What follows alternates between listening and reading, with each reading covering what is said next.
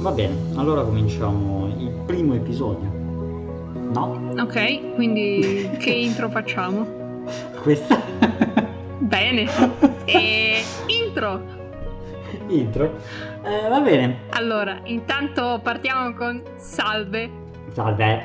Siamo Cinzia e... E Fabio. E oggi parleremo di... Spider-Man eh, Into the Spider-Verse, titolo inglese, il titolo in italiano invece ovviamente non me lo ricordo. E quindi ehm, un nuovo universo, un nuovo universo, un nuovo universo, non lo ricordo, non lo ricordo. Un nuovo universo, appunto. Allora, abbiamo deciso di cominciare un po' questa, questa serie di, di, podcast, diciamo, questo nostro canale, eh, un po' parlando di, mh, appunto, di, di, questo film che eh, ci ha stupito, ha portato un po' una novità all'interno del mondo dell'animazione, qualcosa che eh, serviva, giusto? Sì, diciamo che io non avevo assolutamente nessuna notizia, nessuna news di nessun tipo su questo film, solo un, un breve accenno durante la view conference a a Torino dell'anno scorso che sarebbe stato un film spettacolare, ma oltre a quello non avevo veramente idea di che cosa aspettarmi, sapevo solo che era Spider-Man, ma, ma non così legato ai, ai, Marvel, ai fumetti, eccetera. Quindi sì, è stata abbastanza una rivelazione positiva, e soprattutto sì. per quanto eh, riguarda lo stile, ovviamente, che colpisce veramente tantissimo. Sì, sì, eh, sono perfettamente d'accordo. Io ho visto il primissimo teaser trailer eh, dove si vedeva soltanto l'inquadratura dove lui no, vola all'indietro, c'è questa inquadratura capovolta eh, di, di, lui che cade e, um, verso l'alto, quindi, e eh, eh, veramente mi ha colpito da subito perché da subito ho visto i retini, ho visto lo stile, ho detto wow, questo è molto da tenere d'occhio. Uh, in generale non siamo uh, particolarmente fan di Marvel, anche se uh, con tutta la baronda che si sta creando attorno lo siamo praticamente diventati fondamentalmente, ma non lo siamo mai stati e, e, quindi conosciamo diciamo poco di quello che può essere l'universo Marvel e di Spider-Man. Um, quindi questo solo per dirvi quello che può essere il nostro retaggio, diciamo, però um, comunque quello che può essere lo stile, il fumetto comunque lo prende in pieno ed è il classico fumetto americano. Sì, infatti il, um, il fumetto si sente moltissimo, già solo come parte, eh, che poi, vabbè, faremo spoiler eh, a tutto spiane sì, in esatto, questo esatto. episodio, quindi se non volete spoiler, ecco finite qua, andatevene guardatelo e poi tornate però a sentire, mi raccomando. Esatto. Ehm, no, allora devo dire che la storia mi ha colpito l'idea. Eh, l'ho trovata molto carina l'idea di avere diversi personaggi del mondo Spider-Man che però mh, non si sono intersecati nei fumetti e che invece qui trovano spazio per in- incrociarsi. Esatto, personaggi che comunque uh, non, cioè, non, sappiamo appunto se esistono, però sono dei concept che uh, sono anche molto interessanti. Uh, io sono già troppo fan di Spider-Gwen, è davvero, davvero disegnata bene è molto, molto bello come personaggio e anche i vari parallelismi che nonostante sempre le stesse storie, no? salvare il padre, salvare l'amico, innamorarsi eccetera, siano trattate comunque sempre ma in modi diversi con quattro personaggi che di fatto hanno la stessa identica storia.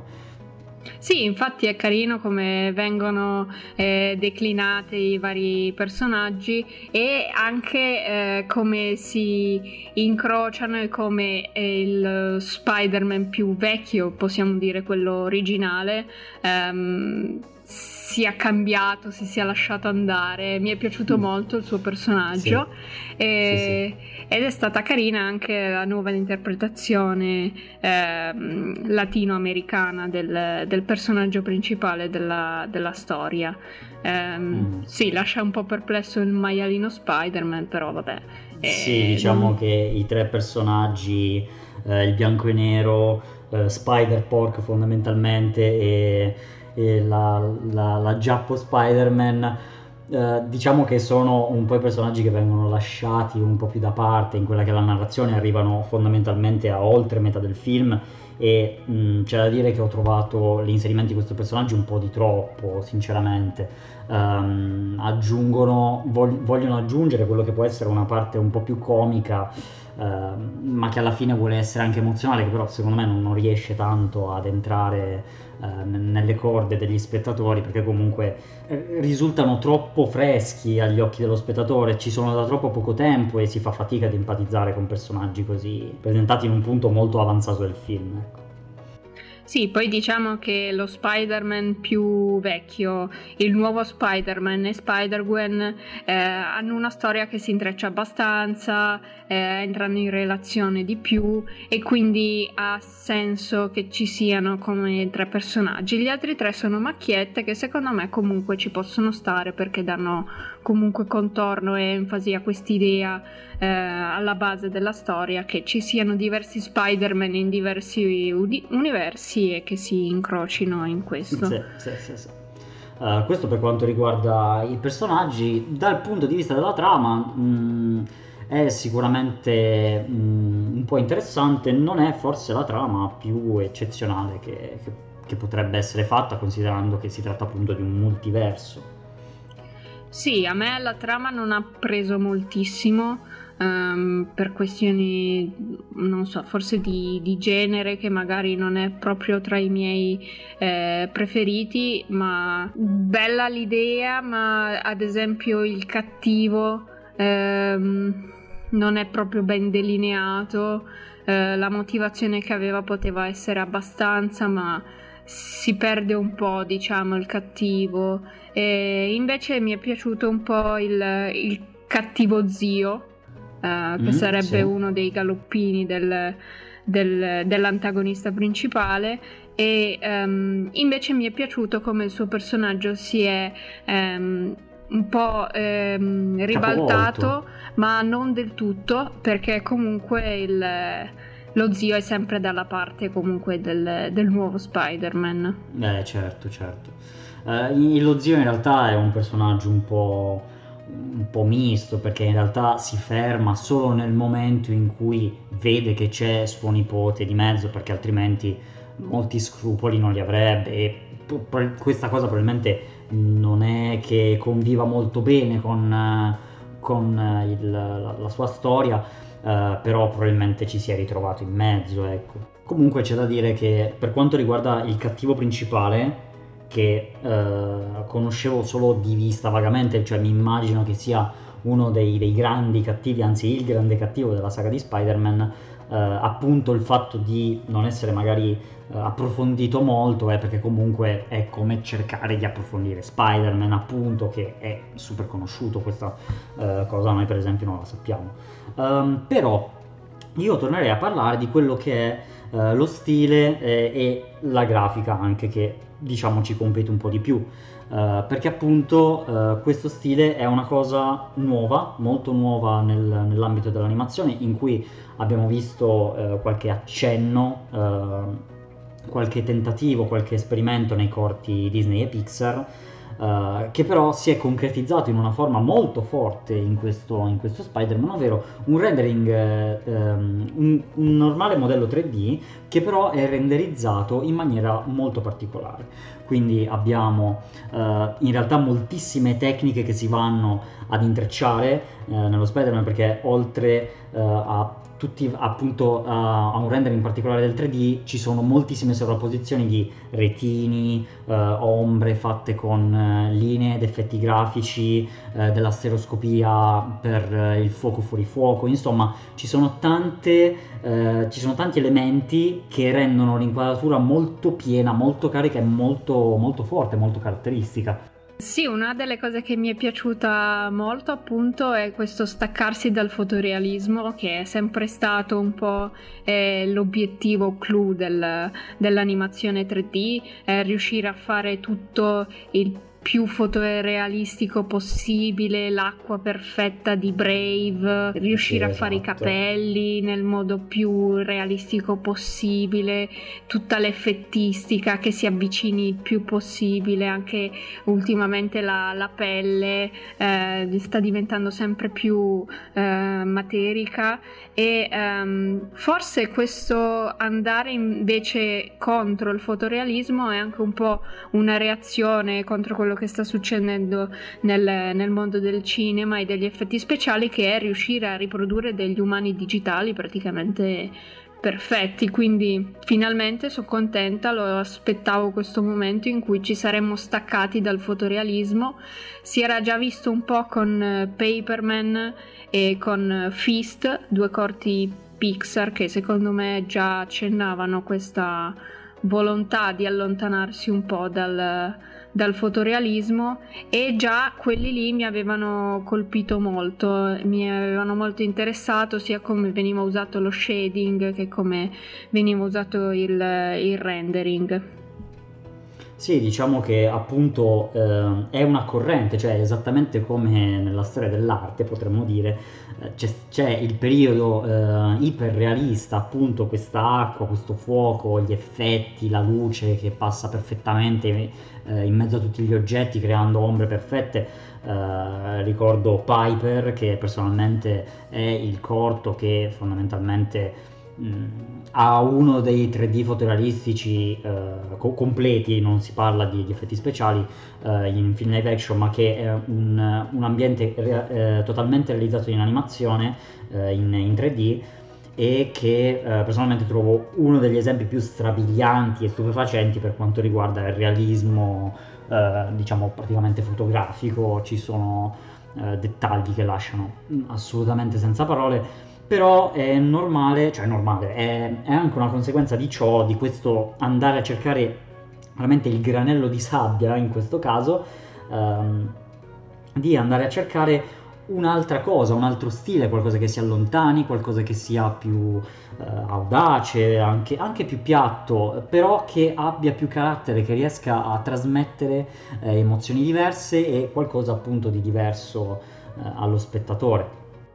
Sì, infatti in uh, Spider-Man Into the Spider-Verse vediamo proprio il fumetto come stile portato all'ennesima potenza, dai retini al, allo cell shading, a tutti gli effetti grafici come dicevi tu, ma anche sì. eh, nel montaggio eh, all'interno dell'inquadratura, eh, quindi diversi campi che si intersecano eh, sì. e danno proprio vita a quello che eh, si vede forte nel fumetto che è ad esempio un'intera pagina ma con diversi campi che danno diversi punti di vista di una stessa scena e di uno stesso momento. Questo anche dal punto di vista del montaggio l'ho trovato davvero molto, molto interessante. Un paio di inquadrature eh, sono veramente, veramente belle. Sì, sì. La, la, parte di, di inquadratura appunto riesce ad essere molto spettacolare colori, luci, movimento, uh, in particolare proprio la, la, scena in cui lui, uh, Miles, appunto diventa proprio in sé Spider-Man e quindi fa questo atto di fede e salta. E ci sono queste scene a rallenti bellissime, incredibili eh, che però appunto questo tipo di scene c'è un po' in tutto il film, uh, la scena della metropolitana, uh, la scena dove lui dipinge il, il, murale. E oltre a questo ritroviamo anche quelli che sono effetti grafici proprio in due dimensioni, disegnati come classici effetti bidimensionali d'animazione tradizionale, come era stato già anche per Snoopy, per dire eh, per dire appunto un film, Uh, per appunto uh, come proprio ne, ne, nel fumetto, nell'animazione anche tradizionale, sono quegli effetti che vanno un po' ad enfatizzare il movimento, le azioni, i colpi, eh, che rendono tutto incredibile. Addirittura le esplosioni sono realizzate in animazione bidimensionale e sono davvero stupende e il punto è che tutte queste cose, anche il glitch, anche l'effetto del glitch, che anche questo è realizzato a tantissimi strati, um, convivono tutti in questo mondo che è complicatissimo ma estremamente coerente. Questa cosa è veramente molto notevole. Sì, eh, oltre a piacermi molto quindi come hanno fatto il compositing, vorrei anche eh, fare un piccolo paragone con quello che erano stati altri film d'animazione estratti da fumetti. Mi riferisco a Snoopy e ai Puffi ad esempio. In Snoopy già c'era stato un, uno shading un po' più accattivante con questa texture che li rendeva coccolosi e puffosi eh, e anche lì avevano sfruttato un po' diciamo gli effetti grafici ma portati nel 3D eh, direi. Invece in questo caso di Spider-Man proprio effetti grafici 2D applicati sopra, eh, tra virgolette, brutalmente. Ecco, sì. eh, sia nei, in Snoopy che nei Puffi c'era più l'attenzione di voler realizzare un modello che fosse coerente col fumetto, eh, quindi creare il mondo nel 3D da un mondo 2D in modo che fosse più coerente possibile al, al, fumetto. Quindi, ad esempio, il problema di Snoopy che visto da angolazioni diverse non, il modello non combaciava e quindi usciva eh, un modello Picasso di, di, Snoopy. La Picasso Challenge, esatto. o, o i piedi troppo grandi dei puffi che non che rendono il modello difficile da animare, quindi quest- di queste sfide qua sto parlando. Invece in uh, Spider-Man Into the Spider-Verse hanno fatto una, un'interpretazione proprio fumettistica di un fumetto, quindi non un'interpretazione da animazione 3D cercando di rimanere coerenti e riportare tutta la magia di quei mondi nel, nel film, ma eh, facendone una loro interpretazione che fosse più con lo stile del, del fumetto cartaceo che con l'ambiente che, che evocavano le storie.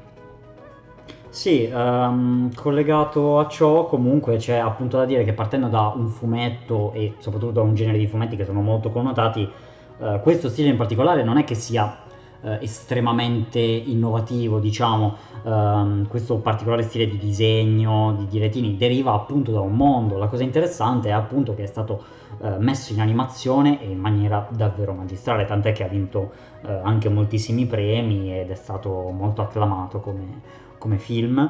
Uh, però appunto uh, speriamo che questo possa essere il trampolino di lancio, ovvero partire da una cosa che è molto conosciuta, è molto connotata, è molto eh, definita per andare a sperimentare nuove cose, nuove sovrapposizioni e dare vita ad uno stile eh, proprio magari di qualche autore, di qualche regista che eh, ci metta del suo e realizzi delle cose veramente mai viste. Ecco.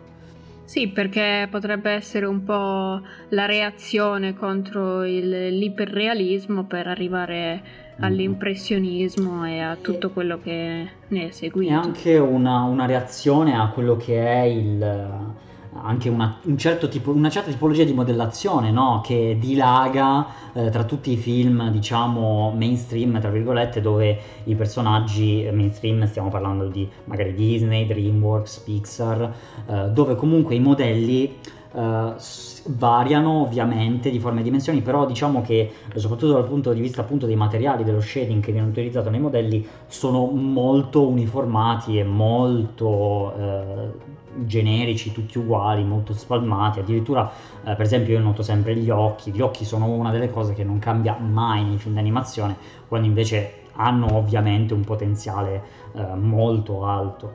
Sì, l'unico che si Diciamo che uno che si allontanava un po' era ad esempio la serie di Hotel Transilvania, ma lì puntavano sì. su modellazione molto caratterizzata e animazioni eh, veramente fuori dal comune. Quindi sì, anche lì esatto. sempre più o meno lo stesso stile di shading e rendering, ma mm. puntare più su modellazione e animazione per rendere la cosa ancora più divertente e mh, mm, accattivante. Sì, perché soprattutto pensando a Hotel Transilvania, quel discorso è stato proprio eh, portato all'estremo, no? Cioè, mh, ci sono personaggi che allungano arti, ma personaggi normali che però allungano arti proprio in modo eh, molto cartoon, diciamo, per dare enfasi e infatti risulta in un'animazione molto divertente. Cioè, la scena in cui c'è, c'è va... Eh, oddio come si chiama? Vabbè, il vampiro che cammina col ragazzo nel sotterraneo, che lui allunga le gambe in un modo e in un ritmo bellissimo, tipo un work cycle così non si vedeva dalla vita. Che a me viene in mente ancora la primissima, cioè proprio come si apre il film, che devono mettere 5 loghi e già solo da quello io mi sono incollato allo schermo subito a guardarlo, al di là del fatto che nel mentre che glitchano tutti i loghi ci sono almeno una ventina di loghi e scusate io facendo il grafico mi, mi interesso molto di queste cose ed è interessante come ci siano più volte le stesse cose che, che, che glitchano sempre con uno stile diverso um, e con questa musica che sale e ti incolla immediatamente allo schermo e soprattutto fa stare zitta tutta la sala immediatamente. Sì, devo dire che anche l'evoluzione di Miles porta a mm. questa scena finale in cui si mette la sua tuta da Spider-Man, eh, mm. diciamo butta via quella comprata al negozio di costumi e si mette eh, proprio la sua e, e è una scena veramente spettacolare, sia mm. per eh, inquadrature, sia per timing che per la musica e, e, tutto il percorso che ha portato lì, anche perché poi comunque ci mette un attimo per capire di seguire appunto questo suo essere Spider-Man. E, diciamo che arriva ad una conca un po' più profonda di quello che arrivano di solito i protagonisti ehm, e poi quindi si riprende anche in maniera forse più spettacolare con questa scena in cui salta giù dal grattacielo. Sì, sono d'accordo, infatti eh, lui, Miles, diciamo che per la maggior parte del film, davvero per gran parte del film è molto una palla al piede, infatti è un momento pesante de- della sua vita dove non capisce bene che cosa vuole essere, che cosa vuole fare e eh, fondamentalmente sì, eh, la sua crescita scende moltissimo prima di risalire, tra l'altro con un picco altissimo, però scende veramente tanto, la scena in cui lui non può parlare, ma c'è suo padre oltre la porta che eh, dovrebbe dirgli che lo zio è stato ucciso e lui non può parlare perché proprio non può fisicamente, quella scena è proprio il fondo e infatti da lì si rialza perché appunto capisce che o fa qualcosa oppure eh, diverse persone ne subiranno le conseguenze e appunto diventare lo Spider-Man di quartiere. Bene, io direi che abbiamo un po' sviscerato, soprattutto per quanto riguarda lo stile, però eh, fondamentalmente eh, è questo di cui ci interessiamo di più. Per quanto riguarda questo Spider-Man, eh, un nuovo universo, e noi ci rivedremo sicuramente in un altro podcast. E chiudiamo, giusto? Sì, sì, chiudiamo, chiudiamo. Ah, ok, perfetto. Eh, perché, cioè, non so, io non, mi ho segnato delle cose, ma non ho, altro, non ho, molto altro da dire, quindi direi che siamo, siamo arrivati. Benissimo, vi ringraziamo moltissimo per averci seguito, eh, vi invitiamo ad iscrivervi e a seguirci in modo da rimanere aggiornati. E ovviamente fateci sapere anche la vostra su questo film. Sì, sì, esatto, scusate, mi sono dimenticato, scriveteci assolutamente nei commenti, parliamone, svisceriamolo ancora di più questo, questo film e, e parliamone qua sotto nei commenti. Vi aspettiamo. Ciao! Ciao ciao!